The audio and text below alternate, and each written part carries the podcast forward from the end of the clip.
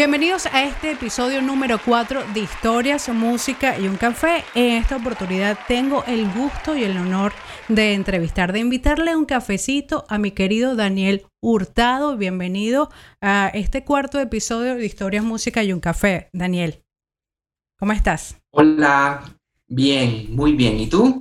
Chévere. Mira, em, yo me estoy tomando mi negrito, un cafecito bien sabroso para esta conversa que vamos a tener en este episodio número 4. Los invitamos a seguirnos en arroba historias, música y un café en Instagram. A Daniel lo siguen como arroba hurtado Daniel porque lo vamos a conocer y vamos a hablar un poco de su trayectoria musical y todas esas cosas maravillosas que está haciendo. Tiene el lanzamiento de eh, un proyecto del que vamos a hablar y bueno, sobre todo que es venezolano. Él viene del estado más sabroso de Venezuela, que es Mérida, y bueno, nos acompaña en este episodio. ¿Cierto, Daniel?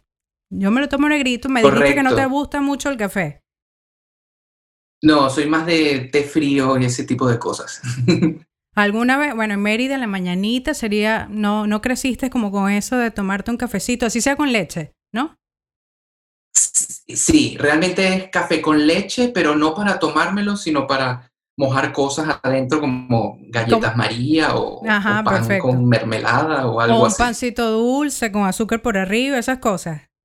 Cuéntame, Daniel. Correcto. Eh, ahorita estás en Madrid. Estoy en Granada, España, en Granada. En Granada, España durante tu recorrido en este mundo de la música, en, esta, en este vaivén de sitios, has recorrido sitios muy interesantes. Comenzaste como ser, este, te graduaste como licenciado en música en la Universidad eh, de los Andes. Cuéntame, ¿qué te llevó a estudiar música? ¿Por qué estudiar música? ¿De repente te paraste? ¿Tienes influencias familiares? No, fue así. Eh, en mi casa siempre se escuchaba muchísima música.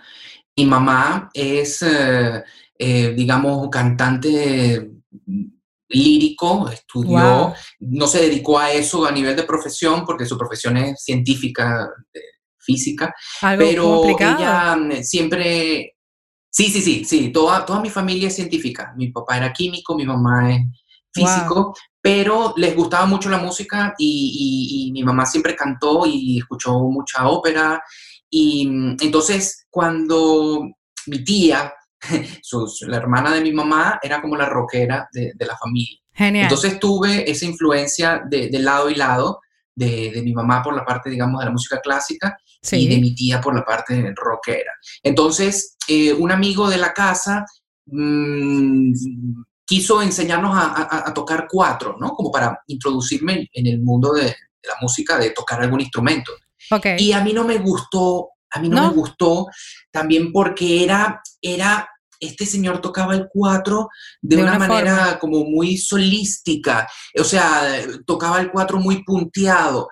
Y, digamos, no, no era, mm, también lo hacía, ¿no? En lo que llamamos el, eh, eh, charrasquear el, el Entonces, sí, correcto, pero entonces era, eh, las, primeras lecciones fueron muy como súper académicas con esto de, bueno, tocar escalas en el 4.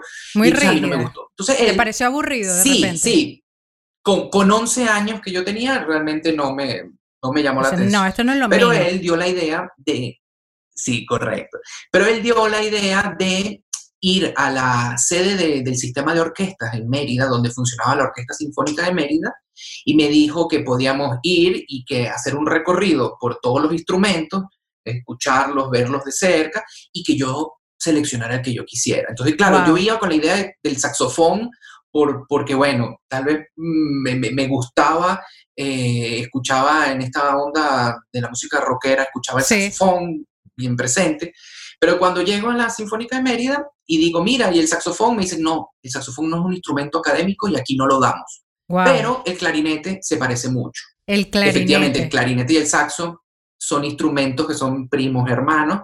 Entonces escogí el ¿Comenzaste ahí? Y bueno, empecé con el clarinete a los 11 años. Después, a los años, mi mamá me regaló un saxofón y aprendí a tocar el saxofón también, ¿no? Tú no te quitaste digamos que nunca abandoné el clarinete. Y la espinita del saxofón tenía que estar ahí. Yo tengo que tocar saxofón. Sí. Mira, eres fundador. Sí, sí, sí, pasó así. Hay muchas cosas que, que, ha pasado desde el momento en que decidiste meterte en este mundo de la música. No nada más salir como licenciado en la universidad, una de las universidades más prestigiosas de Venezuela, como es la Universidad de los Andes. Eh, participaste en, en, concursos, este, tienes un reconocimiento muy grande en tu carrera y justamente ¿Qué te llevó a la experiencia o la experiencia que has vivido hasta ahora eh, durante todo este recorrido? ¿Pensaste que ibas a llegar hasta ahí, a donde estás ahora? Mira, realmente eh, el, estudiar, el empezar a estudiar música era como un, eh, por decirlo así, como un hobby, sí. ¿no? Y, por la cercanía de que, me, de que me gustaba mucho escuchar mucha música y distintos tipos de música. Pero ese, digamos, ese concepto de hobby duró muy, muy poco, porque de una vez eh, el sistema de orquestas, por ejemplo, eh, tiene una estructura muy interesante que es que con muy, muy poco tiempo de tú estudiar un instrumento, ya empiezas a tocar en una orquesta sinfónica. infantil, ¿no? Sí. Pero entonces esa sensación de, tocar con más gente, eh, ahí yo sí supe que yo quería hacer eso el resto de mi vida. O sea, no, no, no, no, no en ese momento no dije, bueno, voy a hacer, no, no dudé en, continuar siempre, ¿no? ¿no? No fue como un hobby de esos que tú, bueno, yo, yo practiqué de niño, recuerdo fútbol, y fueron un tiempito y ya, ¿no? Con, la música me di cuenta en muy poco tiempo, digamos, como a los 13, 14 años, que yo iba a, a seguir con eso toda mi vida. Claro, no de manera profesional, no, no de, no, no que solo iba a hacer música. En ese momento no lo veía así. Incluso cuando yo salgo de que terminé de, me graduó de bachiller, en Mérida no existía en la ULA todavía la licenciatura en música. Entonces mi opción era irme a Caracas y yo en ese momento no quería irme a Caracas. Entonces yo empiezo a estudiar química pura, porque, bueno, por lo mismo de la familia, trabajaban todos ahí en la Facultad de Ciencias, en la ULA. Químicos, y empiezo a estudiar química pura. Wow. Sí, sí. Y efectivamente, yo ya tocaba en la Sinfónica de Mérida eh, para ese entonces y, realmente me costó muchísimo. Y al año, año y medio, abren la licenciatura en música en la ULA. Entonces me cambié. Y tú fuiste de lleno ahí. Cambiarme. Correcto. Ahí sí dije, bueno, ya. Voy a ser músico y bueno. Tus amigos, por ejemplo, creciste con amigos, el vecinito, los amigos del colegio quizás, y, te fuiste tú, porque bueno, la música te estaba llamando. ¿Tienes amigos que tienen que ver con, con este camino de la música o dijiste, no, nada, muchachos, los dejo, pero esto es lo mío? Mira, em, los cumpleaños, era, era gracioso cuando todos los cumpleaños de, de los 15 en adelante, eh, las, reuniones para celebrar mi cumpleaños siempre fue con, con esas, con, se marcaba muy claramente los amigos del colegio y los amigos de la orquesta o de la música, ¿no? Eh, quiero decir que se notaba que tenían... ¿Quiénes eran quién?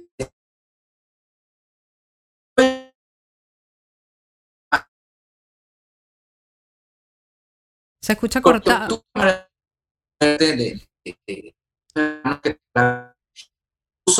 actualmente hay maravillosas amistades. ¿Me escuchas, Daniel? Me, mm, salió un aviso aquí que la señal está inestable. Sí.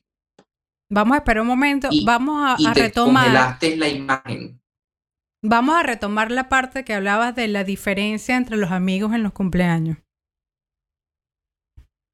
¿Me escuchas?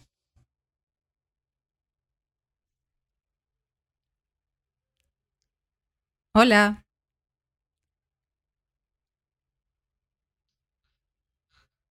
¿Me escuchas? Sí. Vamos a retomar la parte en que hablabas de la diferencia de los amigos este, en el cumpleaños, que se notaba muy, Vamos a comenzar desde ahí. Sí, em, digamos, en mis fiestas de cumpleaños se, notaba que, un grupo venía del colegio eran mis amigos del colegio, y otro grupo venía de, la orquesta, ¿no? Pero tuve la maravillosa suerte de esos hermanos que te da la vida, de que incluso actualmente, luego de 30 años eh, de amistad, eh, hay amigos que se conocieron en, ese tipo de reuniones, ¿sabes? Que, eran de, la orquesta y conocieron a mis amigos del colegio y al revés. Y, ahora hay maravillosas amistades ahí, ¿no? Entonces, claro, claro, claro que sí, claro que sí. Entonces, realmente eh, mis amigos siempre me apoyaron muchísimo con la, música, mis, amigos del, colegio eh, iban a los conciertos y, apoyaban todo lo que tenía que ver ¿no? con, con, con, esta carrera musical. Entonces, siempre les voy a agradecer eso muchísimo.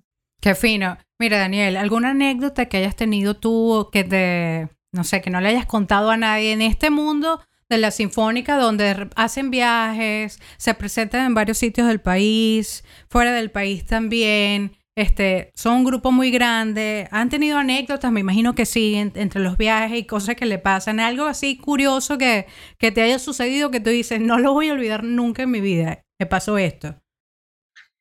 Bueno, uy, ah, debe haber muchísimas, pero por ejemplo, así que recuerden en este instante, em, íbamos con la Orquesta de Rock Sinfónico Simón Bolívar a Bogotá. Que debo decir que eres el fundador, eres el fundador, el director fundador de eh, la Orquesta de Rock Sinfónico, el Simón Bolívar, que me parece súper genial, porque la gente piensa que de repente cuando tú dices algo, no es que es sinfónico, es como que, ay, es aburrido. Y realmente no es así.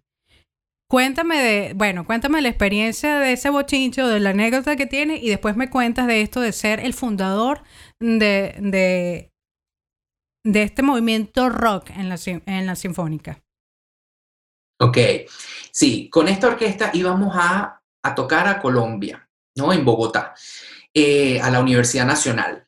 Entonces, eh, hicimos una pequeña, pequeña gira nacional eh, porque nos íbamos por tierra hasta Cúcuta. Entonces tocamos eh, en San Cristóbal, creo que en Valencia, no recuerdo bien, o sea, pero digamos en el camino hasta para llegar a, Cúcuta. Sí, sí. Hicimos varias presentaciones. Entonces, llegamos a, llegamos a Cúcuta y cuando estamos en el aeropuerto, hay un problema con el camión que lleva los instrumentos mm. y no los dejan pasar. Lo más importante. Y entonces nos dicen, sí, sí, sí, nos dicen ahí en el aeropuerto, mira, hay este problema con el camión, eh, nos dicen ya cuáles instrumentos son los más importantes que hay que sacar del camión, que, que no los vamos a poder conseguir allá, y el resto vemos cómo los conseguimos allá. Y entonces fue así, decir, bueno, mira, saca este, este y este, y allá resolvemos. Y cuando llegamos allá, entonces fuimos, eh, tenía, tuvimos la gran suerte de que uno de los bateristas de la orquesta, que se llama Carlos Guevara, Pasión, él es artista Yamaha Latinoamérica y entonces la Yamaha Por nos favor. ayudó para conseguir una batería, todo, un cuento, o sea, Ese es un eh, realmente fue una situación Sí, claro, claro, pero digamos, fue un momento donde, bueno, todo lo que nos habíamos preparado tanto para ir se podía caer porque faltaba como un papel de un permiso de algo para pasar los instrumentos de Venezuela a, Colombia, ¿no? Entonces, eh, eso fue, fue muy rudo. No, y, complicado, porque bueno, imagínate tú, estamos todos listos y los instrumentos, ¿qué es lo más importante? Bueno, aquí unos sí, otros no, o sea, es, como complicado. Ahora sí, Daniel, cuéntame de la experiencia de ser el fundador mm, de este movimiento de la Orquesta Rock Sinfónico de la Simón Bolívar. ¿Cómo fue que, te metiste en esto? Obviamente tu tía tuvo influencias ahí, pero, este, ¿cómo comenzó? ¿No te dijeron, bueno, pero esta gente está loca? No. no, bueno, eh, más o menos. Fíjate lo que pasó. Eh, yo trabajaba en el Conservatorio de Música Simón Bolívar en Caracas. Eh, yo entré en el 2009 como director asistente de la banda, banda Sinfónica Juvenil Simón Bolívar, ¿no? que es una orquesta de vientos. Entonces, desde el 2009 empiezan a formarse grupos de música popular dentro del conservatorio. El Conservatorio de Música Simón Bolívar es el más importante del país y siempre ha sido como el, el, brazo pedagógico del sistema de orquestas. Entonces, hacen, eh, arman la, la, Big Band de Jazz. Okay. Eh, al cabo de los meses arman eh, una orquesta latino-caribeña, ¿no? que es como una gran orquesta de, de salsa. luego arman una afro-venezolana.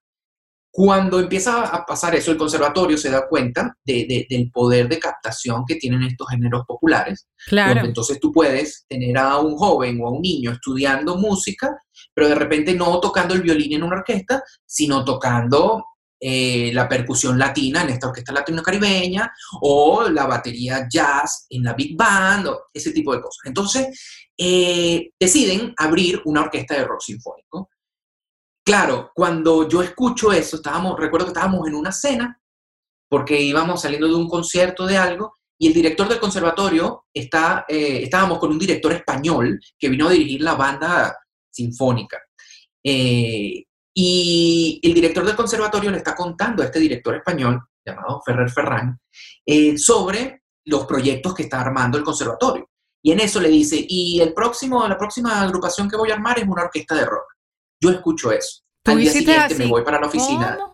Claro, claro, yo tenía rato tocando ya rock y, enamorado del rock y tenía y, en ese momento estaba estudiando la maestría en dirección orquestal en la Universidad Simón Bolívar, o sea, tenía la digamos dos, las dos partes que, que, podían hacer eso. Entonces, me voy a la oficina y digo, "Epa, yo estoy a la orden para yo me monto en ese proyecto." Porque y entonces, bueno, entré como bajista y director. No, no había una figura de director en ese momento, sino yo como desde el bajo, incluso el primer concierto, yo toco el bajo eléctrico y, dirijo al mismo tiempo, ¿no? Luego, cuando ya se empezó a abarcar repertorio más complicado y que se dio cuenta que, había que teníamos que acercarnos más a una estructura de esta orquestal, entonces yo eh, suelto el bajo y me dedico solo a dirigir.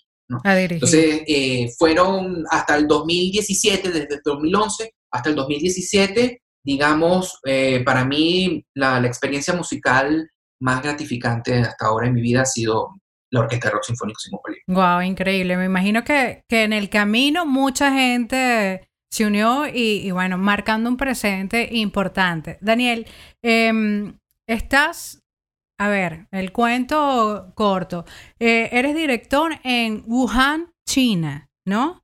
Tú vives allá eh, desde hace mucho tiempo y bueno, em, por cuestiones de la cuarentena y toda esta, esta situación que, sucedió, que, todos sabemos, eh, tuviste que irte a Madrid eh, o te quedaste de aquel lado del mundo, ¿no? Cuéntame, este, ¿cómo ha sido ese proceso de pasar de direcciones, de, conducir culturalmente y conocer a otras personas? ¿Qué ha sido lo más difícil de llegar? Bueno, ¿te imaginaste que ibas a estar en China dirigiendo este, allá? O sea, Daniel, estás aquí.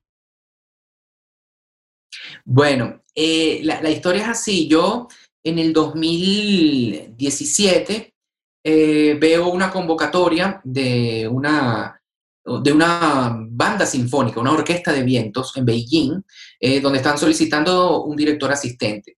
Eh, y decían, bueno, enviar el, currículum y eso. Entonces, yo tenía rato enviando a varias partes, como para, para, más que todo era probar un poco cómo funcionaba mi currículum internacionalmente, si era suficiente tomado en cuenta o no, era como para testear un poco. Bueno, vamos a ver si, me, da la sorpresa que, Sí, sí, era algo así, ¿no? No, no era una necesidad imperiosa. Y yo lo envío y me llaman diciéndome que, bueno, que, yo gané el puesto y que me estaban ofreciendo el trabajo. Entonces yo dije, mira, bueno, vamos A, tener esta experiencia de vida y eh, acepté y me fui. Entonces pasé un año con esa orquesta en Beijing y luego de ese año me mudé a Wuhan porque me ofrecieron otro trabajo en las mismas en la misma dirección musical y, y lo tomé. Entonces pasé un año, casi como un año y medio. En, Wuhan, te llamaron, no fue que tú concursaste para quedar ahí, no. No. Te llamaron. Ahí fue que eh, en, el año que estuve en Beijing, eh, me llamaron para hacer como como un concierto puntual, ¿no? De, invitado, de, director invitado en un concierto que había en otra ciudad de, China. Y yo eh, tenía el tiempo disponible y fui. Entonces esa compañía cultural eh, me ofreció, digamos, eh, cuando estaba terminando ese año, me ofreció otro trabajo allá y yo acepté. Entonces, tú aceptando en todo, Daniel. Y luego de un año y medio. Tú aceptando en todo. Sí, sí, cómo no. Yo hablo, claro, yo te hablo de todo, perfecto. Yo, que, yo quedo aquí.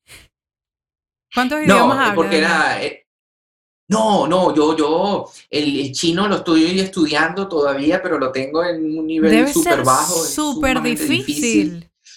¿Y cómo haces para comunicarte con esa gente?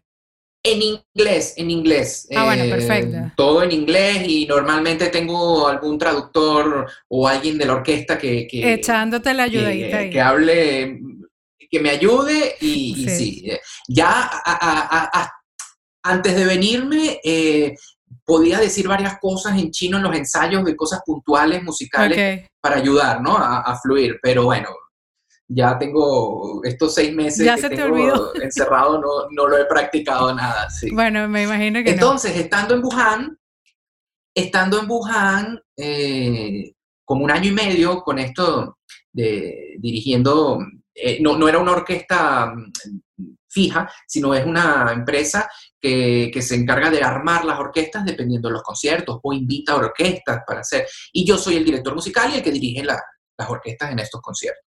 Tuve la oportunidad de, ir de director invitado a, otras ciudades en China, por ejemplo, Chongqing, en noviembre del año pasado, y, bueno, muy interesante la experiencia. Me imagino. No quedas así como que bueno, increíble. Mire, y explota esto en Wuhan. ¿Qué hiciste tú? ¿Cómo fue que te enteraste de este? Bueno, ¿qué, ¿qué, pasó aquí? ¿Qué estoy haciendo yo aquí?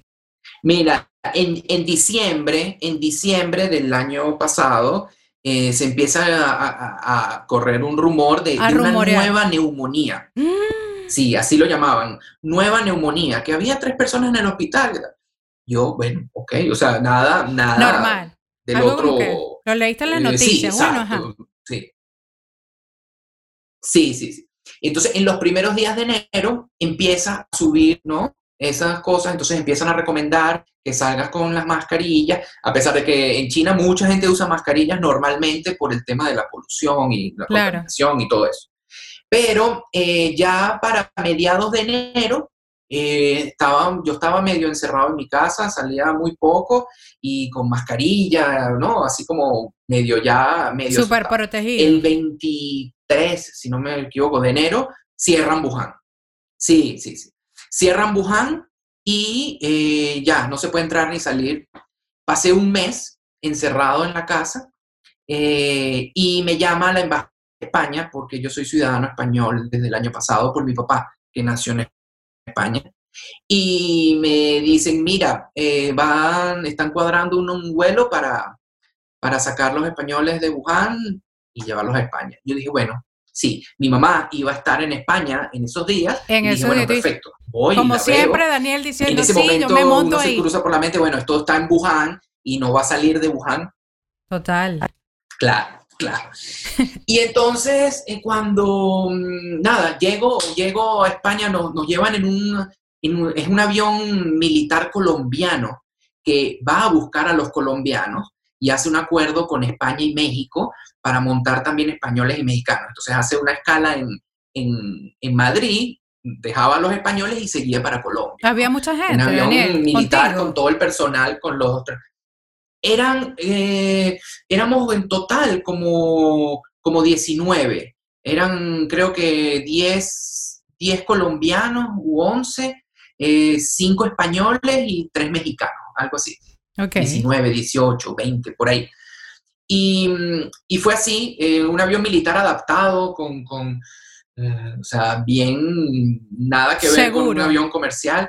Claro. Y todo el, toda la tripulación del, del, del, avión con, con, trajes de estos especiales completos y un poco de normas de seguridad. Eh, el, el, el, aeropuerto totalmente vacío y cerrado. Y te podrás imaginar la impresión, un aeropuerto claro. de una ciudad de 11 millones de personas que, que está súper activo todo el tiempo, llegar y verlo totalmente vacío. eso fue impresionante.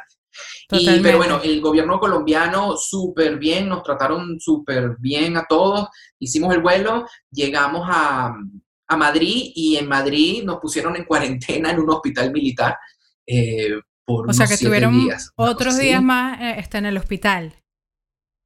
En el hospital en cuarentena, sí, cerrado, cada uno en una habitación sin poder salir los primeros días, todo, eh, o sea, muy, muy bien a nivel de, de, de cuidar, ¿no? Porque estábamos asustados de que alguno se trajera el, virus, nos hicieron las pruebas y todo eso, no hubo ninguno que saliera positivo.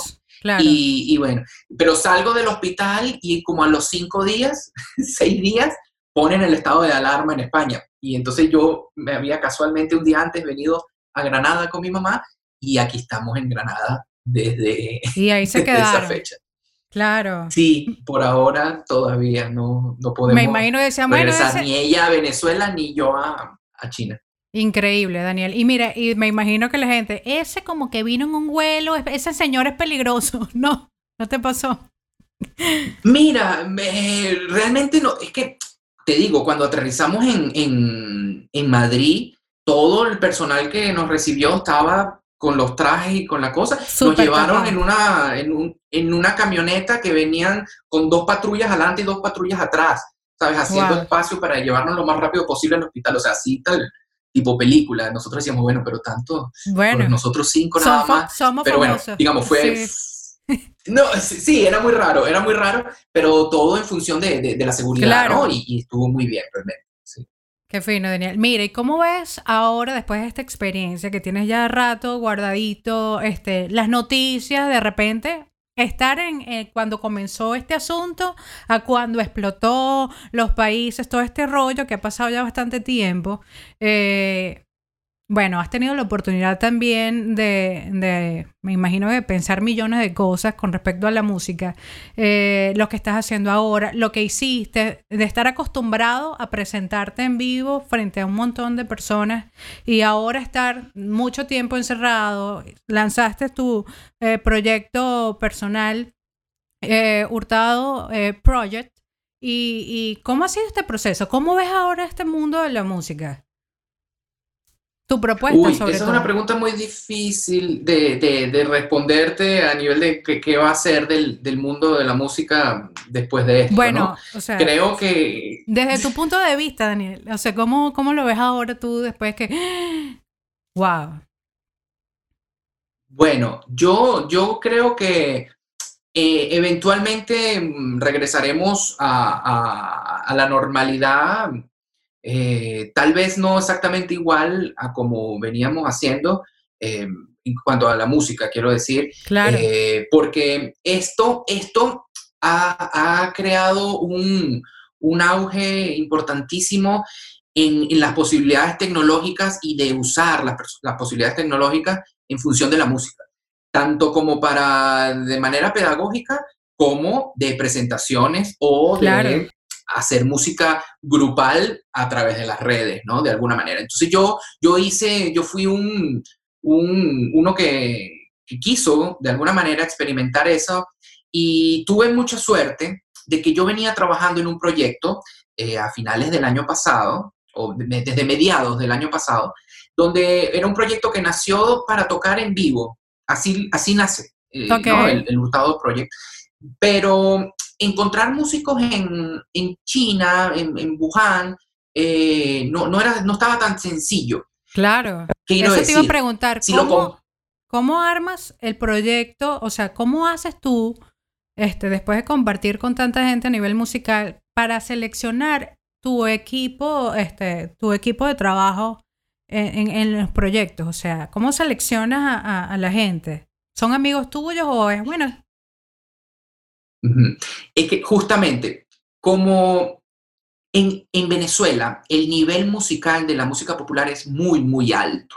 Donde, por ejemplo, cuando tú haces esta jam session, ¿no? En un bar, eh, todo el que se monta en Venezuela eh, para, en, esta, en estas sesiones es porque tiene algo que decir musicalmente hablando. Es porque domina un instrumento y tiene quiere y puede decir algo y puede interactuar con los otros músicos, ¿verdad? Y, crear algo en el momento interesante. En China, ese concepto todavía está muy, muy, digámoslo, llamémoslo amateur. O sea, en China, en una jam session, en un bar, se monta el que literalmente sabe tres acordes en la guitarra y los toca a duras penas, ese se monta. ¿Me explico? Ah, Cosa que no sucede en Venezuela o, que no. o, normalmente no, no pasa. Entonces, entonces, para mí fue muy difícil y, un poco eh, más allá de, querer armar una banda, también por problemas de que los chinos trabajan muchísimo, eso es cierto. Entonces, el tiempo para, para dedicarle a otra cosa no existe, claro. Es mucho más limitado. Entonces, eh, era como yo, yo quería armar algo para tocar en vivo y me costó muchísimo. Entonces dije, bueno, ¿saben qué? Tengo un amigo que es guitarrista, que, me gustaba cómo tocaba y era muy buen amigo, un chino, y, le dije a él, mira, vamos a armar algo tuyo. Con, yo compongo las piezas, el instrumental, todo, y hacemos unas secuencias, ¿no? Yo me encargo de hacer unas secuencias donde meta todo lo que nos haga falta y yo toco todos los instrumentos que yo pueda tocar, ¿no? Ese fue el concepto que, yo armé.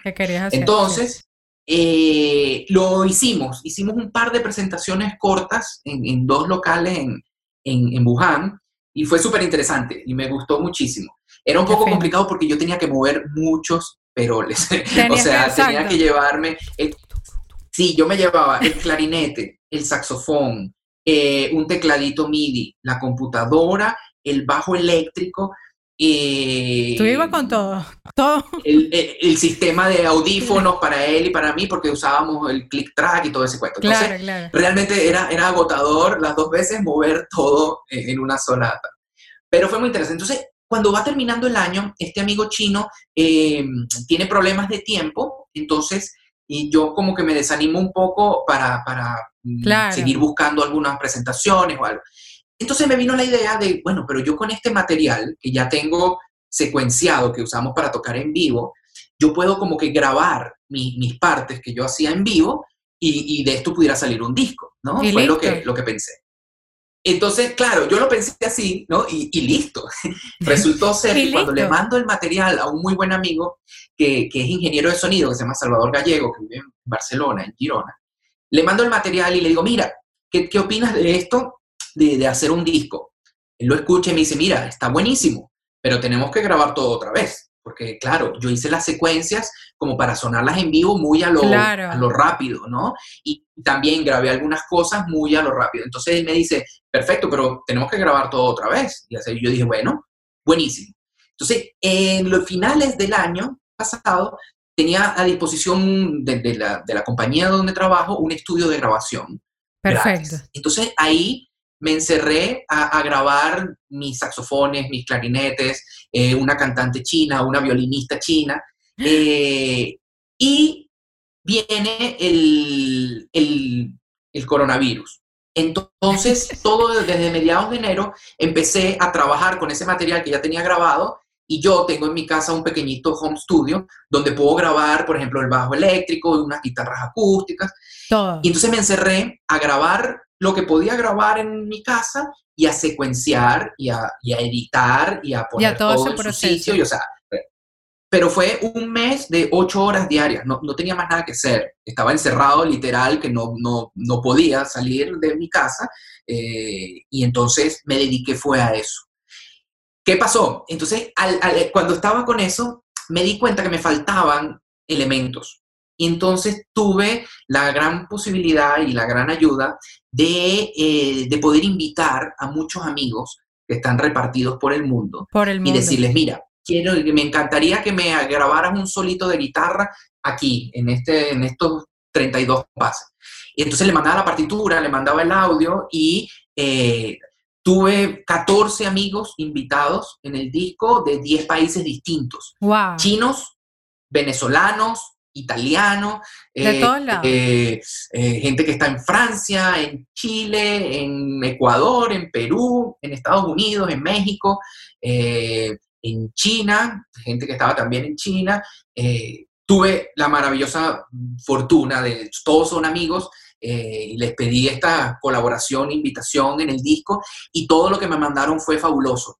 Y todo está en el disco y de verdad que estoy súper agradecido con todos ellos.